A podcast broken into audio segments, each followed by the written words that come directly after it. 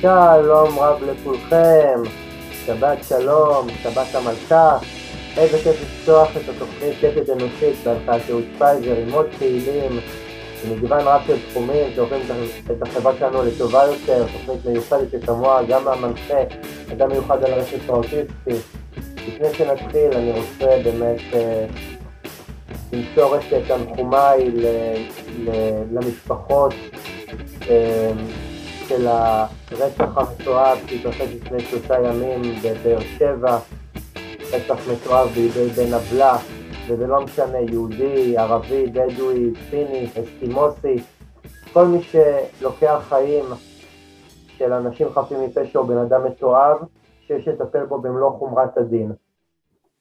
ואני רוצה גם למסור את, את תנחומיי לנפגעי uh, המתקפה לא אפשר לקרוא לזה מתקפת המלחמה שקורית אה, באוקראינה, שגובה קורבנות בדם ובנפש, וזה אה, מצער.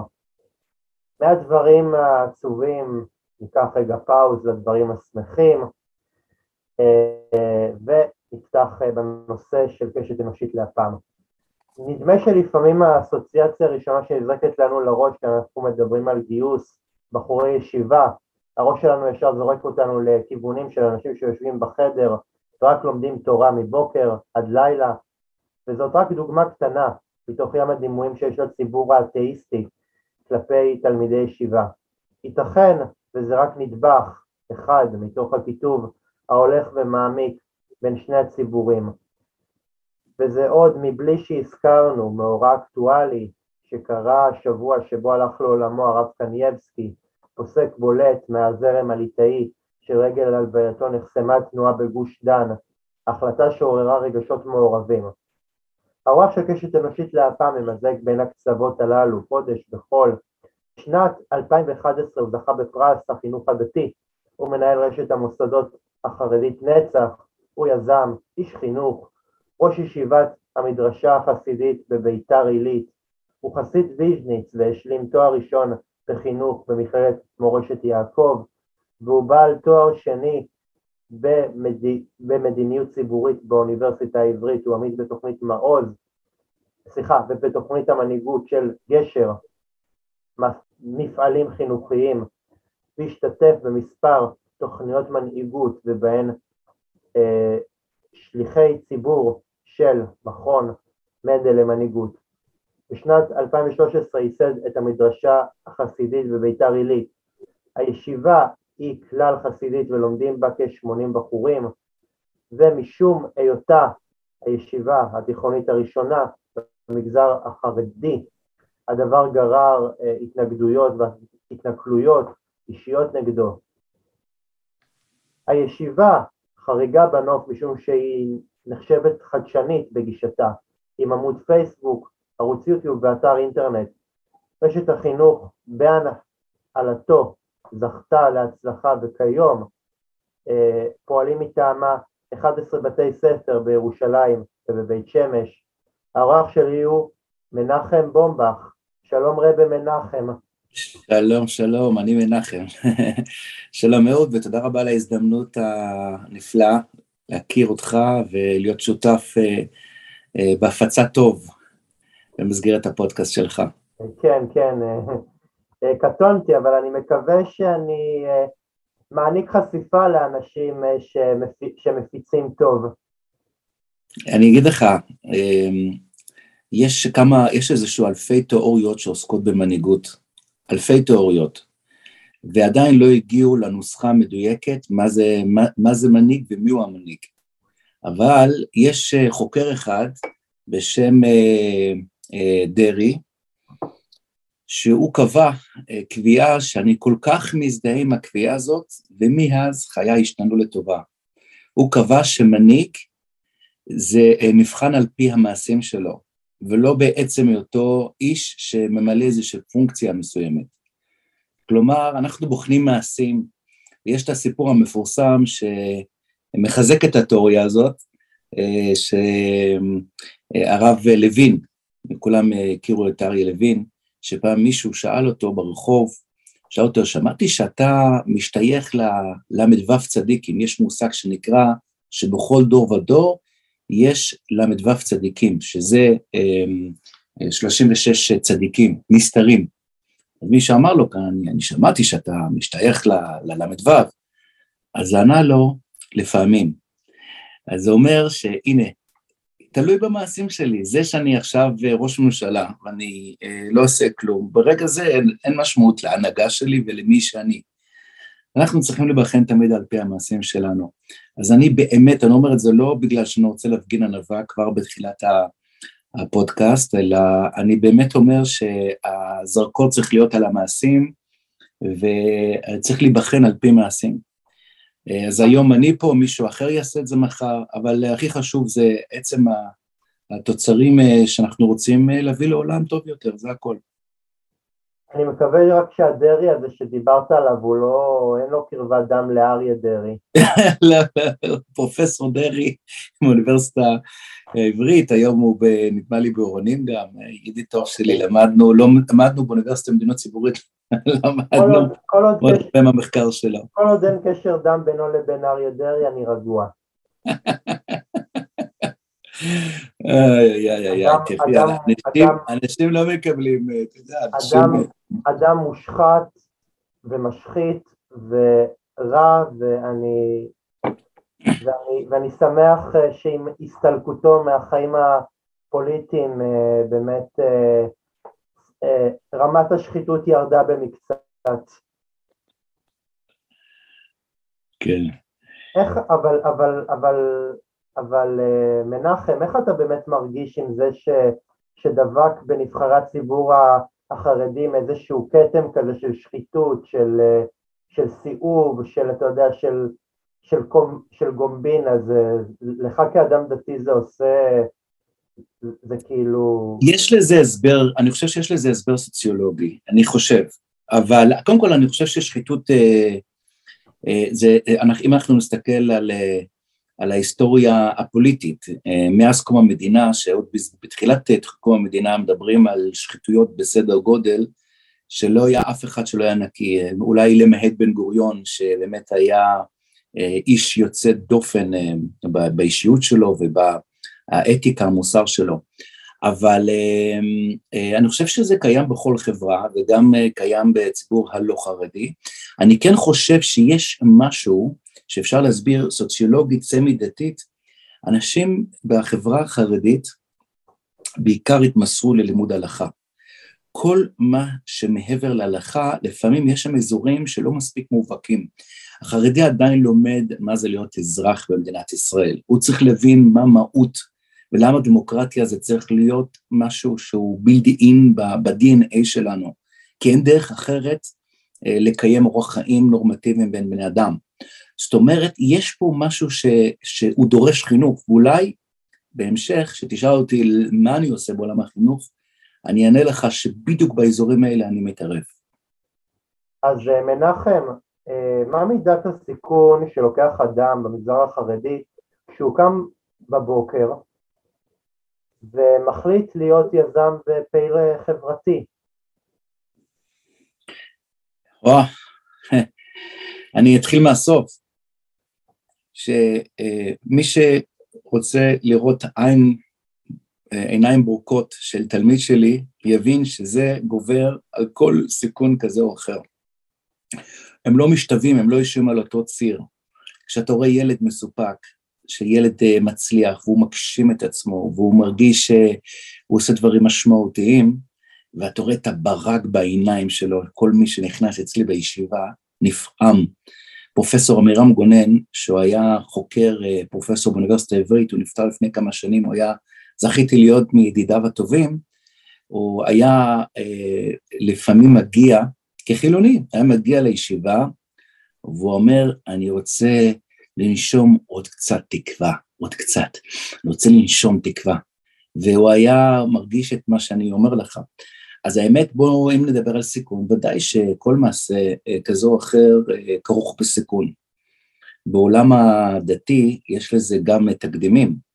אמ, כל מי שיודע שספריו של הרמב"ם נשרף, אה, כל מי שיודע שהמחלוקת הקשה שהייתה בין הגאון מווילנה לבעל שם טוב, כלומר כל מי שעשה משהו שמשנה את, את הסדר הדברים, הוא מסתכן, אבל הוא סיכון, אני חייב להגיד, אני לא חשתי לרגע אחד סיכון סכנה על חיי, למעט, למעט אירוע לא נעים שהיה לי במאה שערים, שעשינו סיור במאה שערים עם, עם כמה מידידיי ומישהו זיהה אותי וזה היה מאוד מאוד לא נעים, זה היה ממש טראומטי, אבל גם אז אני חייב להגיד לך שלא הרגשתי שום כעס וזעם על אותם החבר'ה הצעירים שזעמו כלפיי, כי אני חושב שזה בדיוק הסיבה שאני מתערב, מנסה להתערב במציאות, כי זו בדיוק התוצאה של ריקנות, היעדר אידיאולוגיה ו, ותחושה שהם מחזיקים באמת אבסולוטית. כלומר, בדרך כלל זה בא ביחד, התחושה הזאת שאתה אתה גואל ישראל, אבל אתה קם בבוקר ואתה מבין שמשהו שם לא עובד. אז uh, אני בא עם הרבה חמלה, אני לא יכול לכעוס עליהם, באמת, באמת שלא. Uh, השאלה היא, השאלה אם הרב uh, מנחם, אתה, אתה כאילו, אתה לא אוהב את המליצות האלה, הרב, פשוט לקרוא לך מנחם. מנחם, מנחם, תעשה לי טובה, זה יקל עליי, אני, אני לא בקטע, פשוט לא. כן. אני, אני יכול להבין שתלמידים שלי קוראים לי הרב, כי, כי זה, אתה יודע, זה, יש בזה איזשהו סוג של כבוד, אבל לא יכול, זה, אני ממש לא במקום הזה. אוקיי, אוקיי. בקשתך התקבלה. אה, האם היה משהו בנסיבות החיים שלך, משהו בדרך אה, שגרם לך לראות אה, חינוך של תלמידי ישיבה וגרם לך לקום בוקר אחד ולהגיד, אוקיי, לזה אני שם סטופ ואני באיזשהו מקום עושה רהביליטציה או באיזשהו מקום אני משקם את החינוך שהיה נהוג עד היום ואני למעשה עושה לו אה, אה, מה שנקרא מתיחת פנים. יפה, אמ, יש לך שאלות נהדרות, אני חייב להגיד לך, גם לשאול צריך לדעת. אמ, תראה, צריך פה איזושהי מידה, מידה מסוימת של אינטגריטי. אני חייב להגיד שיש בכל חברה אז גם בחברה החרדית יש שקרים מוסכמים. כלומר, כולם יודעים שמשהו שם לא מדויק, אבל ממשיכים לחיות את, ה, את, ה, את הדבר הזה. וזה קיים בכל חברה, אז לכן אני לא רוצה חס ושלום להאשים את החברה שלנו. אבל מי שלמד בישיבה, אבל מי שלמד בישיבה, אני לא מדבר על ישיבות אליטיסטיות שהם עומדים בראש הפירמידה, אבל כל מי שלמד במסגרת חינוכית, אבל כל מי יודע שרבים מאוד לא מסוגלים להיצמד ללוח הזמנים אה, שנהוג בישיבה. אם יש 100 תלמידים, סביר להניח ש-70 תלמידים לא מסוגלים, שוב, למעט ישיבות אליטיסטיות כמו פונוביץ' או ישיבות חברון, לא יודע, יש, יש ישיבות שהן באמת נוגעים באליטות, אה, אלה חבר'ה שבאמת האינטלקטואלים שיודעים להתמסר, אבל תמיד זה לא שאלה רק של, אינטל... של האינטלקטואל, יש, ילד, יש אנשים שהם סקרנים יותר, יש אנשים שיש להם, צר... שיש להם סקרנות בכלל לידע, אה, והם רוצים מענה לשאלות הגדולות של החיים, הם רוצים לגעת באזורים הפילוסופיים. כלומר, את, אתה מבין שהמערכת הזאת היא זאת, יש כאלו שנוהגים לכנות אותה כמיטת סדום. לא משנה מה היכולת שלך, מאיפה אתה מגיע, מה הרקע שלך ומה ההבנה שלך, אתה נכנס לכיתה אחד בין כולם, ואתה צריך ללמוד אותם דברים. עכשיו, תבין כמה צער אה, זה, אה, אה, זה מוליד לאדם שנמצא בסביבה כזאת. ואני כבר בגיל, אה, אני יכול, חייב להודות שבגיל 17 אני זוכר סצנה שניגשתי לראש הישיבה שלי בחסידות ויז'ניץ, אה, ושאלתי אותו, הרב, מתוך 350 בחורים שנמצאים כאן, כמה מהם באמת יושבים ולומדים? ובאמת לא היה לו באמת תשובה מספקת. יש כאלו שיטענו, וזו אולי זו טענה, שאני לא יכול, שעצם ההימצאות בעולם הישיבה, יש לזה ערך. אני לא, אני לא מבטל את זה, אני, אני מסכים דרך אגב לזה, אבל לא עד כדי כך שאנשים יצאו בגיל 20 מבלי ידיעת התורה ובלי ידיעת העולם, ואחרי זה אין להם כמעט סיכוי להשתלב בשוק התעסוקה. אז... אה, טוב, כשרואים אה, רב אה, ב- ב- בישיבות האלה, אתה יודע, אני, אני לא גדלתי באוהלה של תורה, אין לי מושג איך זה קורה, אבל תמיד רואים לנגד, אני תמיד רואה לנגד עיניי רב שפשוט אה, מה שנקרא נותן את הדרשה שלו, בא כדי לתת דרשה, בא כדי לנאום, בא כדי אה, לומר את הפרשה, את פרשת השבוע, והוא לא באמת, ובאיזשהו מקום הוא יוצר distance בינו לבין התלמידים, ובאיזשהו מקום אני חושב ש, שמורה שיוצר distance בינו לבין התלמידים זה מורה שמה שנקרא מועל בתפקיד שלו, ו, ולדעתי לפני שמדברים על חינוך דתי וחינוך חילוני, בוא, בוא קודם כל נדאג שיהיה, שיהיה חינוך ושיהיה יחס אישי בין, אה, בין תלמיד ל, ל, למורה שלו. פעם זה מורה עם כיפה, פעם זה מורה בלי כיפה, אבל עדיין שיהיה איזשהו אה, חיבור בין אה, תלמיד ל, ל, למורה. כן, הערה חשובה.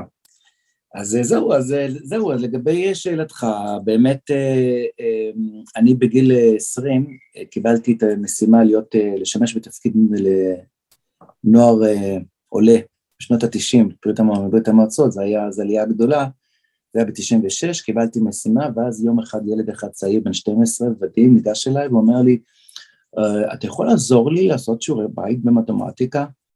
ולצערי, אני לא הבנתי, לא ידעתי מה זה מתמטיקה כמעט, למעט חיבור וחיסור וקצת כפל, והוא הרגיש את המבוכה שלי, והוא היה כזה רגיש, הוא אמר לי, נכון, מתמטיקה זה כל כך קשה, אבל בטח אנגלית תוכל לעזור לי, אבל הוא לא ידע שאני לא יודע ABC. וזה רגע שמאוד, אה, מעבר למבוכה, זו תחושה מאוד מאוד קשה של, של אנקאפ, של, של תחושה של, אה, של מגבלה, של נוחות, אתה, אתה לא יכול להיות חלק מהעולם, זה, זה לא, לא ככה אדם ראוי שאדם יחיה את חייו, אין לזה שום תקדים יהודי.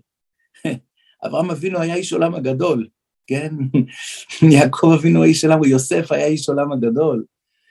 הרמב"ם היה איש עולם הגדול, האבן עזרא איש עולם הגדול, כאילו, אתה מבין? יש פה איזשהו ניתוק בעיניי מהמסורת, אה, אה, מהמסורת היהודית במשך השנים. ועוד פעם, יש לזה נסיבות. אני, אחד הדברים, אני רוצה להגיד לך, שאני אה, דרך אגב, את זה למדתי ממורתי, נעמי פרל, שתמיד הייתה אומרת לי, אה, אם שליח בא ועושה משהו, הוא צריך לבוא מאהבה, מנאמנות. אם הוא בא מכעס וזעם, משנאה, בדרך כלל הוא לא באמת ישפיע. אז אני לשמחתי היום לא נמצא באזורי זעם וכעס, אני בא מאהבה, מאכפתיות, ואני מנסה לעשות את הטוב ביותר, לא כדי לפתור את הבעיה. אני מספיק אה, קטן בשביל אה, לדעת גם שאין סיכוי שאני אפתור את הבעיה, אני יכול לצמצם את הבעיה. ויש ערך גם לצמצום בעיה.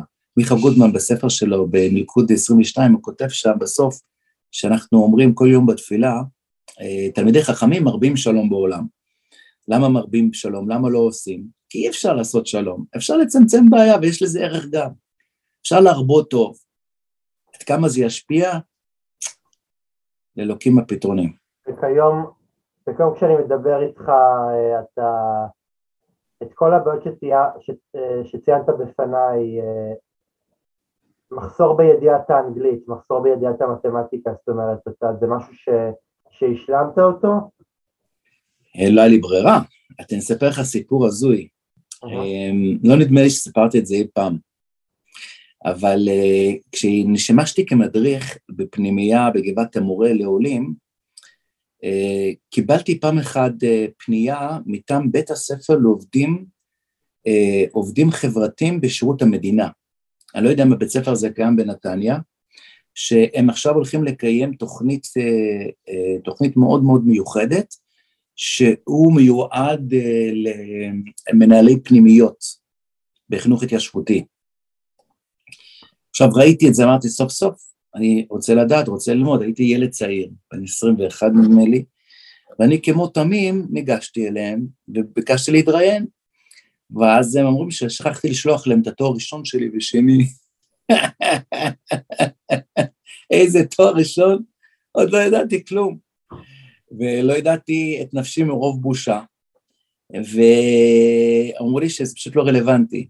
ומשום מה יצא לי איזשהו משפט ששינה את הכל, אמרתי להם, תקשיבו, אני הולך להמשיך למלא את המשימה החינוכית שלי, או שאני אעשה את זה טוב יותר, או שאני אעשה את זה יותר רע.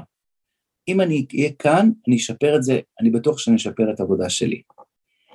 אה, מי שראיין אותי פשוט אמר, על המקום התקבלת. הוא לא, הבין שיש פה איזשהו משהו שונה ברמת המוטיבציה, אבל הוא התנה את זה בכך שהוא נתן לי עשרה ספרים שעוסקים בפסיכולוגיה התפתחותית, כי זה עסק מאוד הרבה בהיבטים התפתחותיים בפסיכולוגיה. בכל, דרך אגב, זה אחד הלימודים הטובים ביותר אי פעם שלמדתי. אה, זה היה מקיף מאוד, זה היה שנתיים אינטנסיביות. ושם התחלתי ללמוד מאלף-בית, ממש, מ-ABC, היום אני, אתה יודע שהיום אני אה, דובר אנגלית, אה, דובר אנגלית, וגם דובר רוסית כבר מאז, כי עבדתי עם העולים.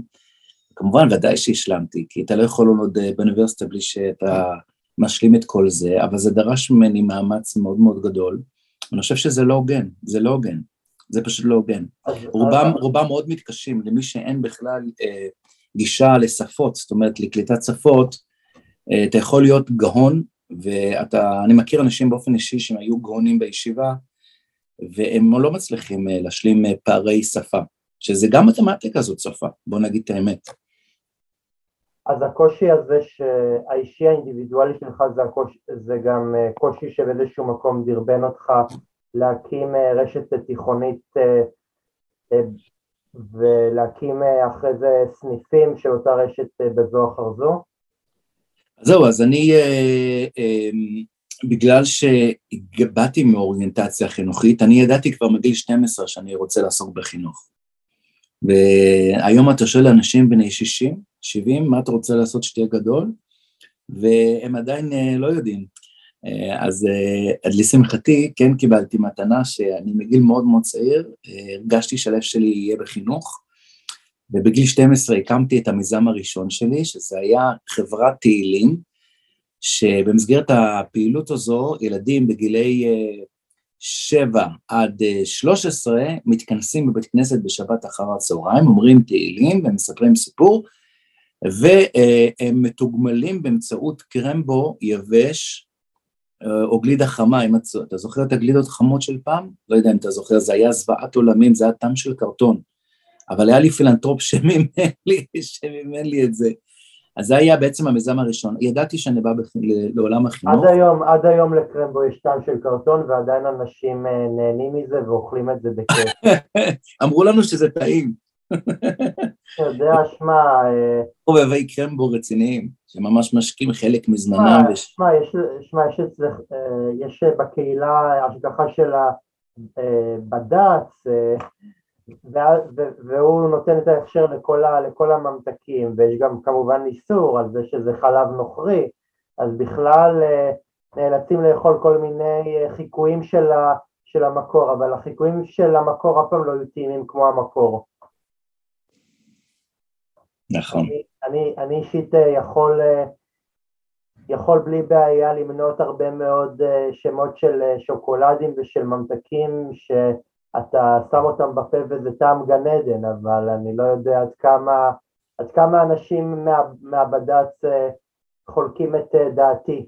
כן, כשאני יוצא עם אשתי, אנחנו פעם בשנה ככה יוצאים אה, קצת לנשום, לנשום, אז יוצאים לעולם, אז אנשים שואלים איך אתם אוכלים, מה אתם עושים? ואנחנו לא מרגישים בחיסרון הזה, אנחנו יודעים להסתדר גם מבלי לאכול במסעדות, ו, ו, ו, וזה באמת ברגע שאתה יודע ש, שאתה לא יכול, אז זה בסדר. אדם, אה, כן, אז זה לא משהו ש... תחושה שמגביל אותי. זה כמובן בהנחה ש, שמבשלים טוב בבית, ואז אין צורך אה, לצאת למסעדות. טוב, אבל, אבל מנחם, אני, אנחנו סוטים מהנושא.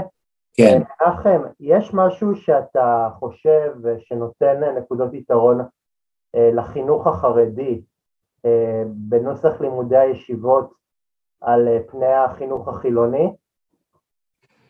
אני אגיד ככה, ש... וזה חשוב לי גם להבהיר, שאני מעריץ אה, לומדי תורה באופן רדיקלי. זאת אומרת, אני בעיניי, מי שבאמת מסוגל לשבת יום שלם, אה, ממש, אני חושב שהוא ראוי לכל הערכה שבעולם, ושוב, זה באמת נועד באמת לקבוצה אליטיסטית מצומצמת. וכל היתר אה, חייבים לשלב, כי גם אני מחויב, אה, אין יום שלא עובר שאני לא מחויב אה, ללמוד ואני לומד. אבל כן, מה שהכי חשוב זה היכולת שלנו לשלב בין תורה, ו, בין תורה ועבודה. ככה יהודי צריך לראות, ככה, ידעו, ככה, ככה לימד אותנו הרמב"ם, ובכלל גם בחז"ל אנחנו רואים שהתנאים והמוראים מילאו תפקידים, תפקידי מלאכה לצד הלימודים שלהם בבית, בבית הכנסת, אבל פה אני רוצה להגיד שההבחנה בין הלימוד בישיבה זה משהו שונה לחלוטין במהות שלו, למה? כי בחור שיושב ולומד בישיבה, הוא לא לומד, הלימודים הם לא אינסטרומנטליים. הוא לא בעצם לומד כדי לדעת, אלא עצם הלמידה זה הייעוד, זה המטרה. כשאתה לומד משפטים, אתה לומד משפטים כדי לדעת להיות עורך דין טוב, או להיות חוקר או משפטן. כשאתה לומד רפואה, אתה רוצה להיות רופא. פה אתה עצם הלמידה, וזאת חוויה מאוד מאוד אקזוטית, היא חוויה מאוד מאוד חזקה, גם אינטלקטואלית. אה, ובהקשר הזה יש מיתוסים גם, שחושבים שמי שלומד בישיבה בין לילה יכול לפתור כל משוואה מתמטית, וזה מסתבר שזה לא רק שלומד במבחן המציאות, זה פשוט זירת חול בעיניים, אין קשר.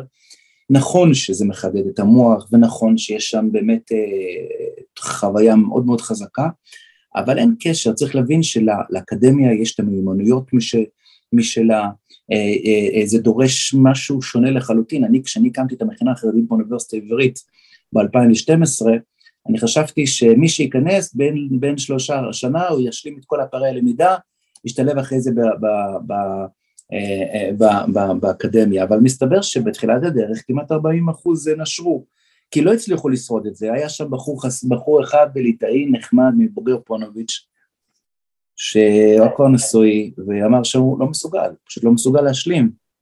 תראה, אני חושב שאחד הדברים שאנשים אה, במגזר החרדי, כל בן אדם שלוקח על עצמו את התפקיד הזה של, של לחנך, לא משנה, חילוני, דתי, אסקימוסי, לא משנה. צריך לשאול את עצמו מה, מה התכלית, האם אנחנו מחנכים כאן דור שיגדל להשתלב בשוק התעסוקה, אפילו, אפילו לדעתי לגדול להיות גדול בתורה זה החלטה אה, מכובדת וטובה בפני עצמה, אבל קודם כל שהחינוך החרדי וזה לדעתי כל המחלוקת שלי בין, עם, עם הקהילה החרדית, זה שהקהילה החרדית לא כל כך הגדירה ולא כל כך שמה לעצמה איזושהי מטרה ברורה לגידול, לגידול אמ, דור העתיד שלה. נגיד, נגיד אצלנו נורא נורא ברור, כאילו יש אה, ילדים שמת, אה, שהולכים לבתי ספר טובים כי הם רוצים להיות אה, מורים או רופאים או עורכי דין. בחינוך החרדי זה באמת לא כל כך ברור מה, מה התכלית, כאילו, סתם לשבת בכולל עם בחורי ישיבות ולשמוע איזה דרשה ו... ולבלות שם את כל היום ואז לצאת לחיים ולראות שאין מה לעשות עם זה, אז, אז סתם חוויה ש... שבן אדם שעובר אותה מרגיש שהוא בזבז אה, זמן יקר מפז ובסופו של דבר לא יצא ממנו כלום. אז אני חושב שזה באיזשהו מקום המשבר שפוקד את הציבור החרדי, שבאמת החינוך שהוא, לומד, שהוא לומד לא באמת נותן להם תועלת, כאילו אין לי בעיה עם, עם לימוד תורה, אבל קודם כל, שנק, קודם כל שנקבע שחינוך תורה זה מטרה שבאיזשהו מקום יכולה להוביל זה משהו שהוא הרבה יותר גדול מהבן אדם שלומד את התורה. זה, אני מאוד מאוד מסכים, שוב, בהקשר הזה, שאנשים שבאמת לא מסוגלים ללמוד כל היום, אה, ו- ואתה מתאר תחושת ההחמצה ושהיא מאוד נכונה על הרבה אנשים. אבל שוב, אני כן רוצה להדגיש שמי שכן בנוי ללימוד, אני רואה בזה ערך מאוד מאוד גדול, Uh, הנביא אומר, אם לא בריתי אומם ועלה לחוקת שמיים וארץ לא שמתי, אני באמת מאמין, אני תמיד אומר, אתה יכול לכעוס עליי, לא לכעוס, אפשר ללמד, אני באמת מאמין שלתורה יש ערך עצום לקיום העולם, אה, ואני חושב, אה, אני מזכיר תמיד שרות גביזון, זכרונה לברכה, שזכיתי להיות איתה בקשר, היא הייתה אישה מאוד מאוד מאוד סובלנית ומתונה, אבל מאוד רדיקלית בחלום שלה, כן, הרי אתה מכיר את אמנת גביזון מדן, והיא אמרה כמה, כמה וכמה פעמים שלחברה החרדית יש אוצרות משלה שהיא יכולה לתרום דרמטית לעתיד, לעתיד אה, פני החברה הישראלית, ואני מאוד מאוד מסכים, כל עוד שישתלבו ויהיו חלק מהסיפור, מהסיפור שיש פה בישראל, אבל, אה, אבל כן, מי שיכול ללמוד, ושוב, זו קבוצה מאוד מאוד אה,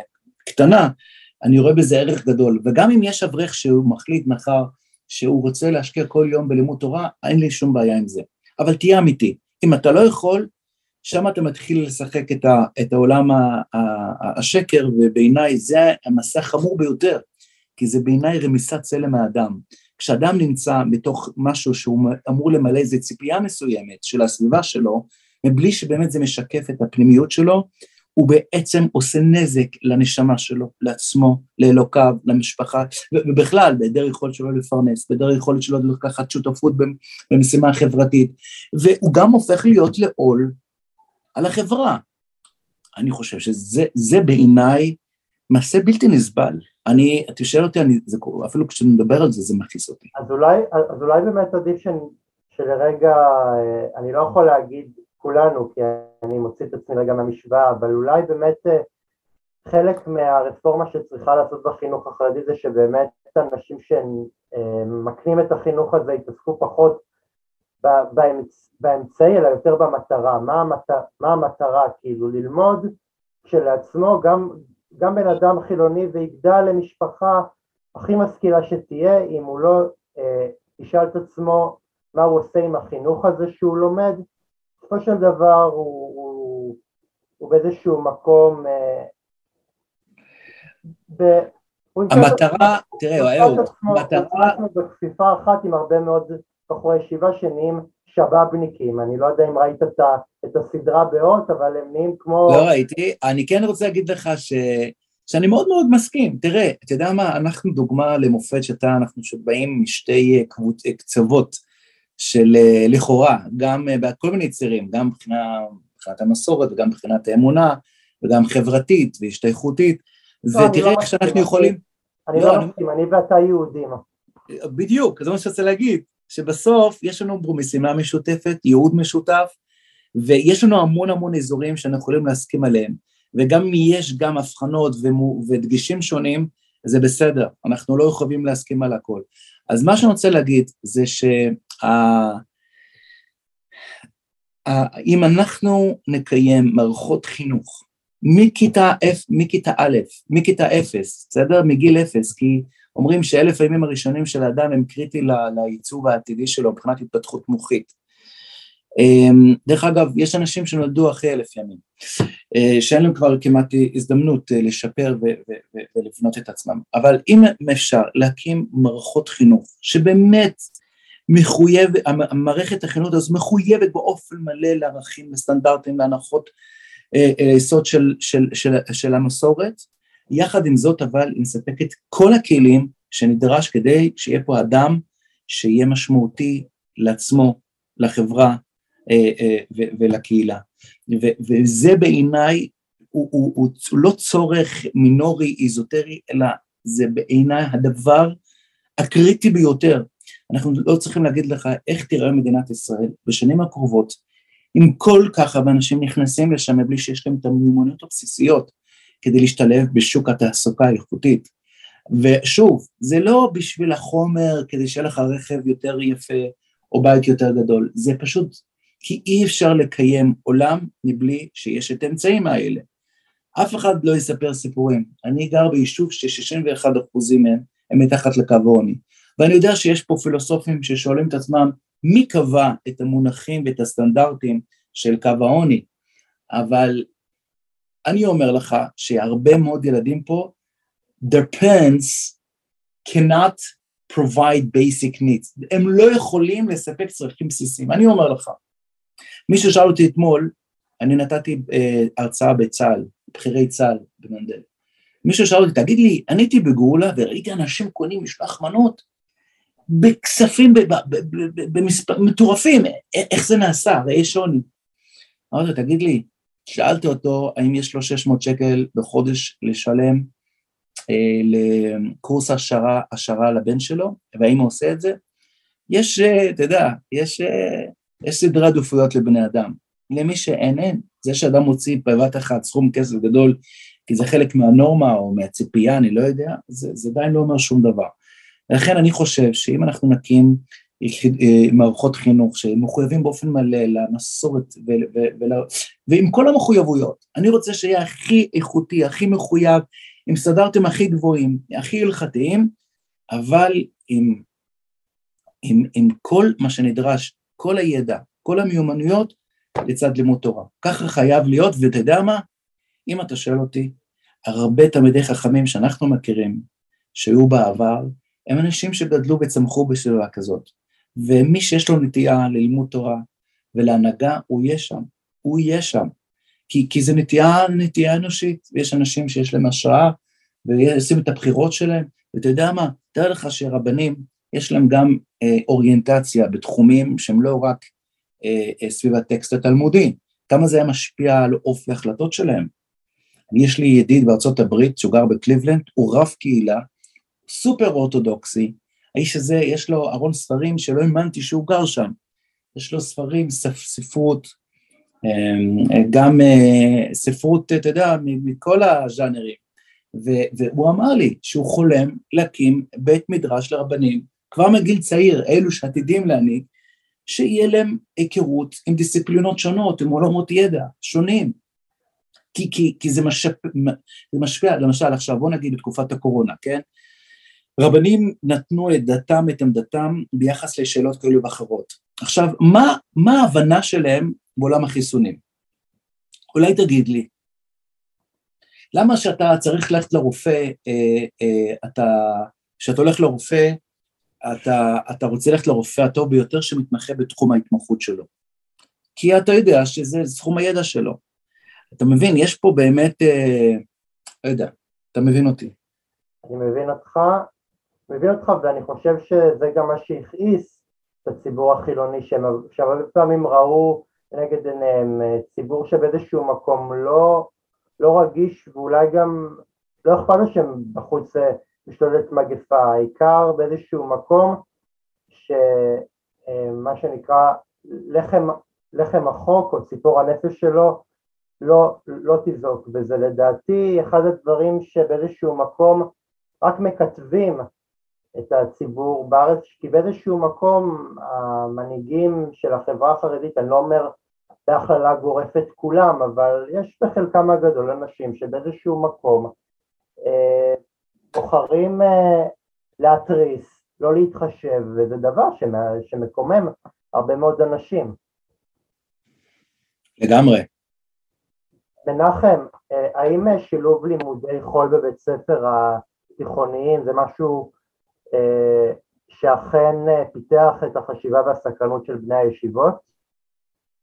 סליחה, אני, מה אתה אומר עוד פעם? אני אומר, האם שילוב לימודי חול בבית הספר התיכוניים החרדים זה משהו שפיתח את החשיבה והסקרנות של בני הישיבות? יש אצלנו כמה אה, סיפורים מרתקים על תלמידים שהגיעו עם תחושת, אה, אה, בוא נגיד ככה, לא יודע אם תחושה, אבל הם לא, לא אהבו את הטקסט התלמודי, הם ממש התרחקו והיה להם יחסים לא טובים עם הגמרא, וברגע שהחלו ללמוד, להקדיש חלק מהיום ללימודים כלליים, ובעיקר אלו שלמדו במתמטיקה, משם החלו להתאהב בלימוד גמרא. יש לי ממש כמה סיפורים, יש לי גם הורים, יש לי כמה עדויות מובהקות, ממש אחד מההורים שלח לי משהו מרתק ומרגש, שהוא שם הוא מתאר איך שהבן שלו, כל השנים הוא נאבק איתו ללמוד, ועכשיו הוא פשוט נהנה, הוא מתענג על לימוד גמרא. אני יודע שיש פה הזנה, גם בעצם הדבר, שאתה יודע שזה לא כל היום, אז זה, זה, זה, זה מותחם לזמן מסוים, אז אתה יודע, אתה מעניק, אתה נותן מעצמך הרבה יותר מהרגיל. אז אני חושב שיש פה הזנה, יש פה הזנה, ובהחלט יש בזה, אני חושב שיש בזה תרומה. ושוב, אני תמיד ידע להבחין בין אחד שבאמת מסוגל לריצה, לריצת מרתון לאורך זמן ולהעמיק וללמוד יום שלם, ובין, אמ, לבין המג'ורטי שהם לא יכולים והם זקוקים אה, לשילוב הזה. וזה טוב להם וטוב לעולם, וטוב למשפחתם, וטוב לדורות הבאים. אה, שמע, אני חושב אה, שאם כל שאם ככה הדבר, אני לא כל כך מבין למה, למה היו נגדך קיתונות אה, של ביקורת, כי אם אה, זה גרם לתלמידים שלך להתאהב אה, יותר מקצועות שהם לומדים כמו גמרא ומשלן ובאיזשהו מקום תהילים, אז אני לא מבין אה, למה זה עורר אצלם כל כך הרבה ביקורת, להפך, אני חושב... אני, אני רוצה להגיד לך שזה נטייה אנושית. אנשים מפחדים משינויים, רוב בני אדם רוצים את המוכר והידוע. אתה יודע מה אני אספר לך? יש לי פה שכן שלפני, אה, אני חוזר מארצות הברית, ואני רואה שבכניסה של הבניין שלנו יש עמוד, פשוט חופרים בכניסה. פשוט אה, אנרכיה. אני נבהלתי וביקשתי לכנס מיד את כל הדיירים בבניין שלנו, ביקשתי להבין מה מדובר.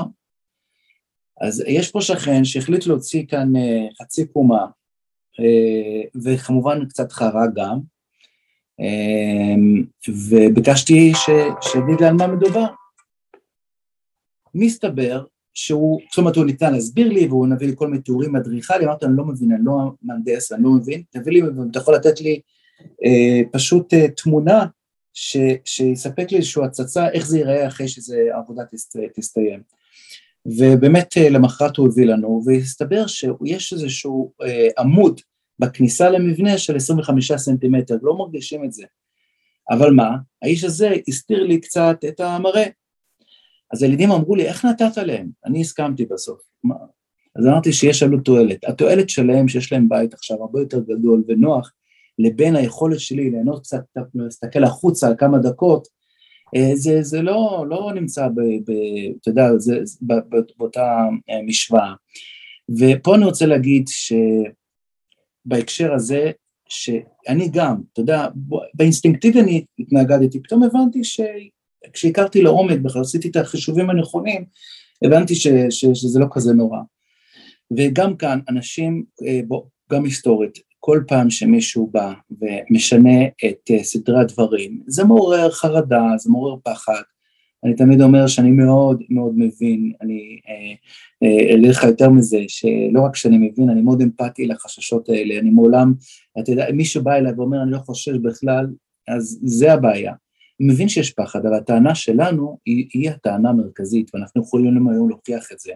הטענה שלנו אומרת שאם אנחנו לא ננקוט בפרקטיקות חדשות כדי להתמודד עם העולם החדש, אנחנו נפסיד, אנחנו פשוט נפסיד הרבה יותר. אנחנו נפסיד הרבה הרבה, אבל הרבה יותר. כבר היום מדברים על עשרה אחוז מהחברה החרדית של מספר הנושרים של בנים ובנות כל שנה. צריך שתבין, זה מדובר פה במספרים אה, מאוד מאוד משמעותיים. אז אני טוען שמה שאנחנו עושים בא לחזק את העוגן הרעיוני, את המחויבות ההלכתית, את ההפוך, אתה שם אדם עם זהות מאוד חזקה.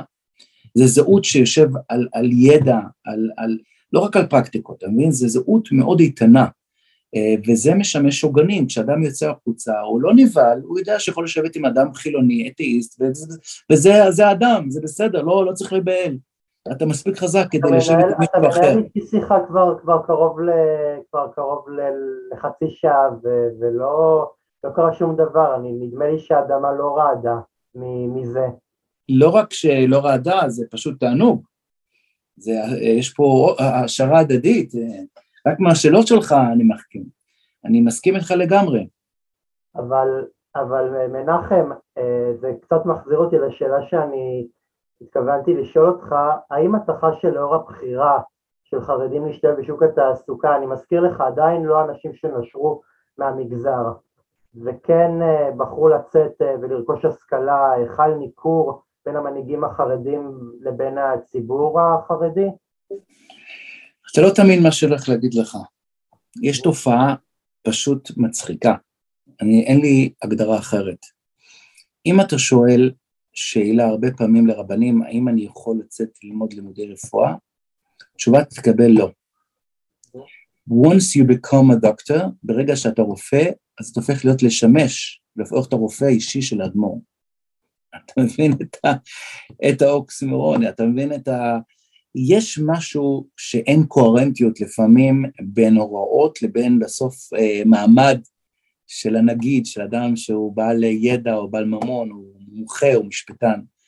אבל כן יש תופעה נוספת, שאנשים מקבלים הכרה אה, אה, אה, אישית, זאת אומרת אם באים לשאול את הרב אז הרב יגיד להם כן, בעוד שכשאלה גנרית, כלומר חברתית, קהילתית, הרב יאסור, כי יש משהו שאפשר להבין שלפעמים המון עם לפעמים לא מבין את הדיאלקטיקה, את המורכבות, ולכן הוא אם ישמע שהרב מאפשר, אז הוא יבין שזה הדרך, ואז אולי המון המון מדי הרבה שינויים יקרו וזה עשוי להזיק לאופי, לדגישים, אפשר להבין את זה.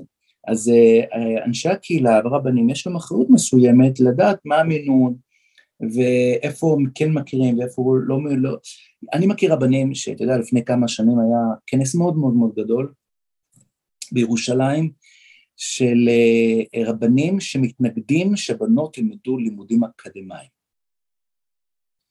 ואני יכול להגיד לך לפחות שניים מהם, שניים מהרבנים שהיו שם, אה, יש להם נכדות אצלנו במוסדות, ששם יש לימודים אקדמיים, בסדר? אתה קולט עכשיו? אני קולט ואני חושב שזה, שזה אבסורד, כי נגיד אה, מיש, אותם אה, רבנים יחטפו התקף לב, לא עלינו, ותטפל בהם אחות, אחות תגיש להם עזרה ראשונה, אז מה הם יגידו לה? אנחנו לא רוצים אה, את העזרה שלך?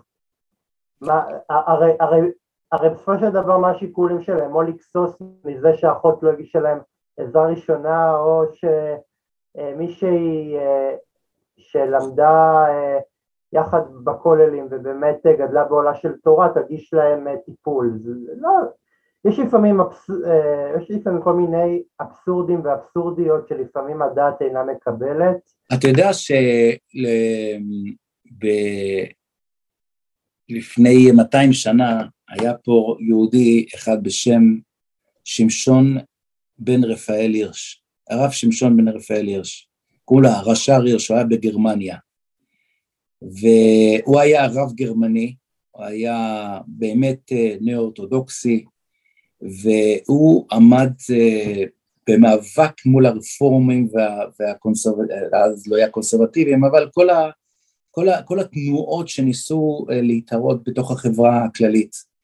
אבל אתה יודע מה הוא עבר? הוא קרא כן לאנשים, בוא, אנחנו שמרנים, אנחנו רוצים להיות, להיות מוגנים מארוחות בחוץ, אבל אנחנו חייבים להיות חלק, אה, לרכוש את הידע, את ההשכלה, אה, וזה היה בין הגויים, בין היהודים אני מניח שלא היה חושב ככה, אבל הוא האמין והוא דגל בתורה עם דרך ארץ, והוא בעצמו היה אקדמי, הוא היה לו דוקטורט, והוא האמין שצריך להכיר את התרבות, את, ה, את כל מה שקורה סביבנו, ואם אתה יודע שיש אנשים שאימצו את הגישה שלו, את התפיסה שלו, והם היום גרים במאה שערים, והם הם, הם עשו רק את הרעיון של ההתכנסות, אבל לא אימצו את הרעיון של הדרך ארץ, של להכיר את עולם הידע, את המומחיות שיש בחוץ, וזה מאוד עצוב, אבל יש כבר תקדימים במסורת ובהיסטוריה של עם, של עם ישראל, במצבים שונים, שמצאו דרכים, אבל תמיד היה באמת אנשים שהבינו ששילוב תורה בדרך ארץ זה בעצם הדרך המרכזית והטובה ביותר כדי לשמר את אופיינו המסורתי. אני אפילו, אני אפילו אגיד לך יותר מזה, אני חושב שדרך ארץ קדמה, קדמה לתורה, זה משפט שהוא מופיע במקורות, לא אני המצאתי, וזה מדהים כן. אותי שיש אנשים שפשוט, אה, שפשוט חושבים שדרך ארץ זה, זה לא ערך בפני עצמו, משהו שכתוב במקורות, אני אומר שדרך ארץ זה מעבר לנימוסים והליכות, זה קודם כל לכבד את האדם שעומד מולך ולכבד את סט הערכים שלו. כן. גם אם סט הערכים הזה הוא מנוגד למה שאתה חושב. תאמין לי, אף אחד עוד לא מת מקצת, אה, מקצת ויכוח אינטלקטואלי. ו... מסכים איתך. ומה, ומהוויכוחים האלה אתה רק לומד, מהוויכוחים האלה שאתה נפגש עם אנשים, הוא לא בדעתך ואתה לא בדעתו, אבל אתם מתווכחים, אתם כבר, אה, אף אחד לא, לא מפסיד מזה, רק כן. מרוויחים מזה. אז אה, מנחם, איזה מהפך צריכים אה, לעבור לדעתך אה, ציבור הרבנים בשביל להתאים עצמם למגמה של יציאת חרדים לשוק התעסוקה? אני קטן מדי בשביל לקבוע לרבנים מה ואיך. אני באמת מאמין שצריך להבחין בין רבנים לרבנים, בין רבנים לעסקנים. אני כן מאוד מאמין בגדולי תורה ו... אני מאמין אה, נלהב אה, באנשים שמוסרים את נפשם למען הכלל. אני באמת קטן מדי בשביל לקבוע, אבל כן רוצה להגיד שיש היום מאוד הרבה רבנים שהם נותנים לי באופן אישי אה, גיבוי בסתר, הם מבינים שיש צורך והם מבינים שזה חשוב והם מבינים שמהפכה לא קורית בן לילה, זה דורש זמן ואורך נשימה אבל אני כל כך אופטימי, כי אם היית פוגש אותי לפני שמונה שנים, סביר להניח שלא הייתי יכול, יכול אפילו לצפות את ההרחבה הדרמטית שלנו בתוך החברה. ומסתבר שכשיוצאים, גם אם זה בהתחלה מאוד מאוד אה, צעד אחד קטן, אבל זה צעד גדול לאנושות. אה, אנחנו רואים פתאום שיש עוד אוכלוסייה ויש הרחבה, ויש היום קהילות, יש לנו היום בבית שמש, אה, אחד הבית ספר הטוב ביותר, הממלכתי, הטוב ביותר שיש היום בחברה החרדית, כולם יודעים את זה מבחינת היכולות החינוכיות וההישגים התורניים, אמ, ויש איזו דרישה בלתי רגילה, ויש גם רב מאוד מוכר, אורתודוקסי, שהוא חלק מהמשימה, ו- וזה בסדר, אז יש קצת כעס וזעם, אבל מבינים, מבינים שיש היום צורך גם uh, ב- ב- המערכות האלטרנטיביות האלה, ואני מניח שזה בשנים הקרובות ילך ויתרחב, לא יודע אם שמעת על קהילת בלץ, קהילת בלץ זה קהילה שהיא מאוד מאוד גדולה, ואולי מהגדולות מבין החסידויות, אה, ואדמו"ר לאחרונה אה, נתן את, אה, את האישור שלו להכניס לימודים, לימודי ליבה בתוך בתי הספר היסודיים שלהם, אנגלית ומתמטיקה. אז נכון שזה אתגר, נכון שאין פה איזושהי אולי משימה, לא יודע, ראייה הוליסטית על באמת מה שילד צריך, אני לא יודע מה יהיה המינון, איך אה, אנחנו נבחן את זה, מה תהיה הערכה, מדידה, אבל אני חושב שזה צד מאוד מאוד גדול וזה נותן גושפנקה לפעילות שלנו. אז עכשיו לא אכפת לי להיות גם, אתה יודע, שכל אחד צריך לייצר את האויב שלו, להגיד אני אעשה את זה אבל לא כמו אז אין לי בעיה להיות שם, אבל אנחנו יודעים שלו לא היינו פותחים את הדלת, הדבר הזה לא היה קורה בשום דרך. אז אם אתה שואל אם אנחנו, טוב שיצאנו בהיקף השפעה, השפעה היום היא הופכת להיות הרבה יותר רחבה ממה שיכלתי לשער ever. אה, וזה הרבה יותר מהר גם ממה שחשבתי. כי אחד הרבנים פעם אמר לי שאצלנו בקהילה שינוי, אה, שינוי אה, יכול להתרחש, יכול לקרות בטווח של 20 שנה, 30 שנה, זה לוקח המון המון זמן. אז אני אופטימי, באמת אופטימי. אני מאמין ש... שהראייה מפוקחת והמציאות הם בסוף חזקים מאוד, יותר מכל דבר. אז אם, אני מבין נכון, אז, אם אני, אז אם אני מבין נכון, מנחם, אה, בוא נגיד מהקודקודים הראשיים אתה עדיין לא שומע באיזשהו מקום הסכמה עם דרכך, אבל יש בהחלט... אה, ניצנים. יש בהחלט ניצנים של כל מיני רבנים לא בתפקידים בכירים שדווקא תומכים בדרך שלך. כן, לחלוטין. בשקט, בשקט, הם לא ייתנו לי מכתב פומבי, אבל אני מבין מבין את האילוצים, אני לא... אתה יודע, אני, אני, אני יכול להגיד לך שאנשים חשבו שאני אהפוך להיות אויב העם, ואני שמח שהתברר שזה לא נכון. Uh, יש הרבה לגיטימציה, וגם לגיטימציה שקטה. ואתה יודע מה, אני יכול להגיד לך משהו. שזה שהיום בכל בית חרדי אפשר לשבת בליל בשולחן שבת ולהתווכח אם זה נכון או לא נכון, זה כבר מעשה מאוד גדול. מנחם, איך היית מסביר את ההצלחה של רשת החינוכי, אה, של רשת התיכונים, אה, שבהנהגתך אילו ערכים לדעתך גורמים לכך שיש גידול בהרשמה של בחורי ישיבה לבית הספר שלך? אני חושב שמעל הכל, מה שאנחנו עושים, וזה מעבר לשאלת ה... הלימודי חול, שזה בתי חינוך. אני מאוד, אני, אני מאוד מאמין בחינוך, ואני מאמין שאנשים שממלאים משימה חינוכית הם אנשים שאוהבים את המשימה, אוהבים את התלמידים, הם קשורים אליהם, הם מנקים להם ליחס, הם רואים, הם רואים בהם כבני אדם, לא כאובייקטים. כי אני רוצה להגיד לך שיש היום בחורים שנכנסים לישיבה, שהם הופכים להיות עוד מספר מבין המונים. אצלי זה לא יקרה. ואצלנו אנשי החינוך הם אנשים שמגיעים עם כל הלב, עם אהבה, הדאגה, וילד מרגיש, ובחור מרגיש שהוא נמצא בסביבה שאוהבים אותו, אכפת ממנו ומעריכים אותו. ככה אדם צומח נכון, וזה הדבר הבסיסי והיסודי ביותר. מעבר לכך, שיש לנו יתרון מובהק, ואני יכול להגיד לך שגם חילונים, ואני מזמין אותך גם, כשבאים לבקר, הם אומרים לי אחרי זה, אני רוצה שהבן שלי ילמד כאן. בסדר? ואני אגיד לך למה, כי אצלנו יש למשל כישורי חיים, שזה חלק מהקוריקולום. אנחנו מנהלים אותם ידע, ערכים, מיומנויות, עוסקים בדברים הכי בסיסיים, ב soft skills, אה, ויחד עם הלימודי תורה, כן? זה, אתה יודע שיש לי תלמיד, שהוא בחור באמת היה באמת אה, חכם ומלומד, סיים אחרי שנתיים שסיים את הישיבה, הוא סיים את כל התלמוד, הוא בא ולקיים אה, חגיגת סיום הש"ס אצלנו בישיבה. תגיד לי כמה בחורים עושים את זה, זה בעיניי סיפור באמת יוצא מן הכלל, יוצא דופן גם. אז אני אומר, יש פה משהו שמעניק מקום. אתה יודע שיש לי תלמיד אחד שהוא היה צפר. הוא צפר. עכשיו הוא הפך להיות הצפר החרדי המומחה הראשון, הוא היום עוסק בהכשרת חרדים בתחום הצפרות, וואו. הוא היום הפך להיות האקטיביסט החרדי הראשון בתחום ששונה אקלים. הוא מופיע בפאנלים, הוא אדם שהוא כותב, הוא מוחה, וזה ילד שגדל אצלי. הוא הפך לאיש גדול והוא עושה דברים מדהימים, יש לו מלא מלא דוגמאות כאלה. אז אתה שואל אותי, זה נקרא קיום עולם.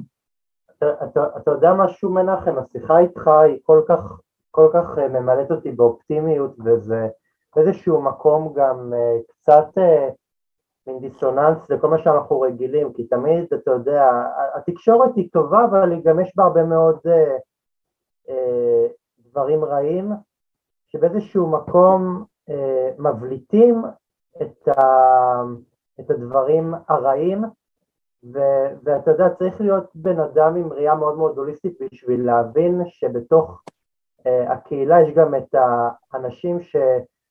אה, את תפקידם בשליחות העולם וזה, וזה נהדר, זה לא, אני, אני לא אומר את זה כדי חלילה אה, להתחנף או משהו, אני אומר את זה כי אני באמת באמת מאמין, מאמין בזה, מאמין בערכים האלה ו, ורציתי לשאול, אפרופו מה, שדיבר, מה שהזכרת על הבחור הזה, שדרך אגב, מה השם שלו?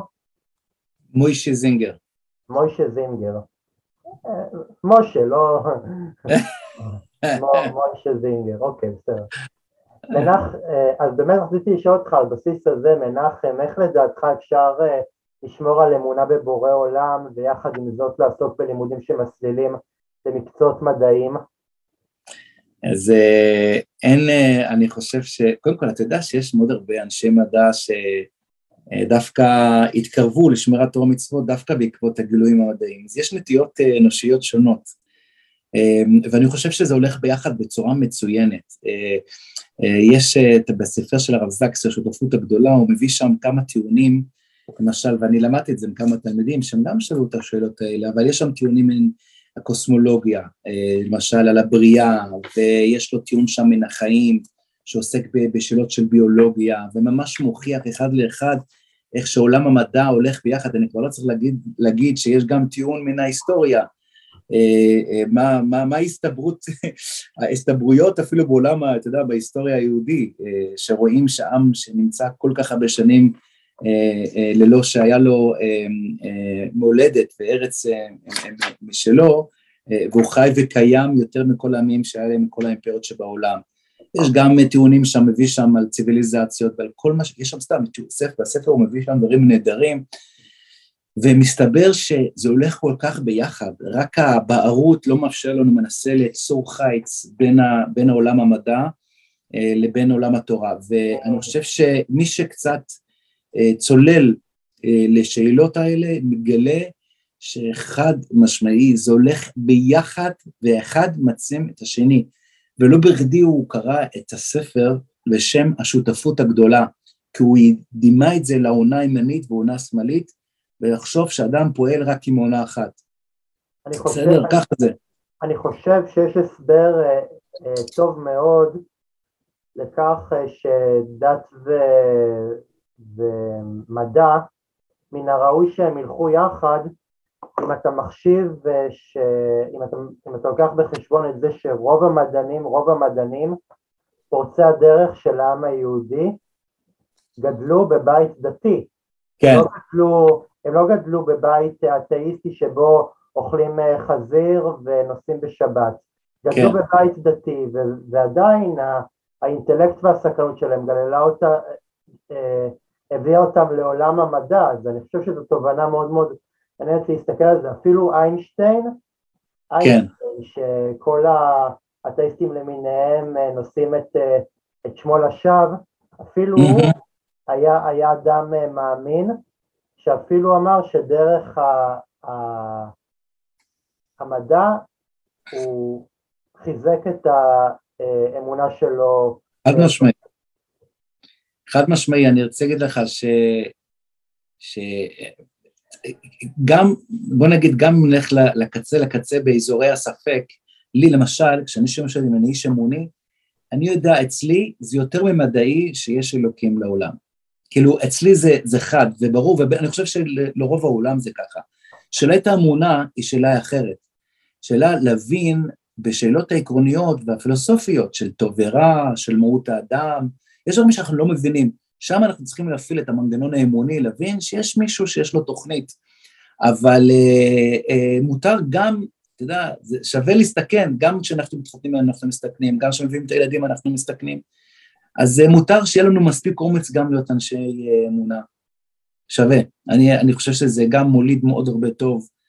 ובוא אה, נגיד, העולם גם התעשר, העולם המוסר, והאתיקה שקיימת היום מבוסס מאוד הרבה על התורה שלנו. אז אה, גם הנוצרים וגם המוסלמים לקחו השראה מהתורה שלנו, אז אה, אני מאמין מאוד בעולם אמוני, ואני איש אמוני באמת אה, משתדל להיות, להאמין, ו... בדרך כלל, דרך אגב, אני פגשתי פעם בארצות הברית יהודי, פילנטרופ מאוד גדול, כולם מכירים, הרבה מאוד מכירים אותו. הוא אמר לי, תגיד לי אתה, למה אתה בא? You're a rabbi, I'm an atheist. ככה הוא פתח את השיחה. אז אמרתי לו אה, שקודם כל אני יודע שמי שמצהיר עליו שהוא אתאיסט, סימן שהוא מאמין, אחרת לא צריך להצהיר, כן? כי ההגדרה על פי השלילה אומר משהו. אבל אחרי זה אמרתי לו, עזוב, עזוב עכשיו את האמונה שלי ואת האמונה שלך ואת אי האמונה שלך, שנינו אוהבים את ישראל, בואו נחשוב מה אנחנו יכולים לעשות, לעשות יחד למען עתיד ישראל. הוא אומר, אה, I like it. כסף לא נתן לי בסוף, אל תדאג. אבל אנחנו בקשר טוב, בסוף יקרה משהו. תמיד, תמיד. זה, זה אף פעם לא, לא פגם בקשרים בני, בין בני אדם, שדרך הרבה מאוד מחלוקות מצאתם נושא אחד שמקרב את, את כולכם. אני, תאמין לי, אני במדינה הזאת, כשאני אזרח בה, אני מקלל, אני מגדף, אני כל הזמן מתלונן על המדינה. כשאני, כשאני בחו"ל, אני הולך בגאווה ובראש זקוף ואומר, כן, אני, אני, אני יהודי, ו, וסבא שלי, סבא מיכאל שפייזר, אחרי השואה לא נשאר שום זכר לשושלת אה, של משפחת שפייזר. שאלת אותי אה, לגבי אם אני קרוב משפחה של, אה, מה שמו? של יוסף. יש... כן. אז, אז, אז אני אומר שאין, שאין סיכוי, כי עם המשפחה שלי, ש, שהייתה משפחה מאוד מאוד גדולה בשואה, לא נשאר זכר, חוץ מסבא שלי, mm-hmm. עליו השלום. אז, אז אני אומר, אז לדעתי אין, אין סיכוי, יכול להיות שאולי שפייזר אחר, יכול להיות שאולי, שאולי אם אני אצלול קצת להיסטוריה אולי יהיה לו קשר למשפחה הזאת, אבל לא, לא שידוע לי. כן, אני רוצה לספר לך אה, לסיום, אני רוצה לספר לך אה, קטע מדהים, אני אה, הייתי בקוסטה ריקה לפני חודשיים,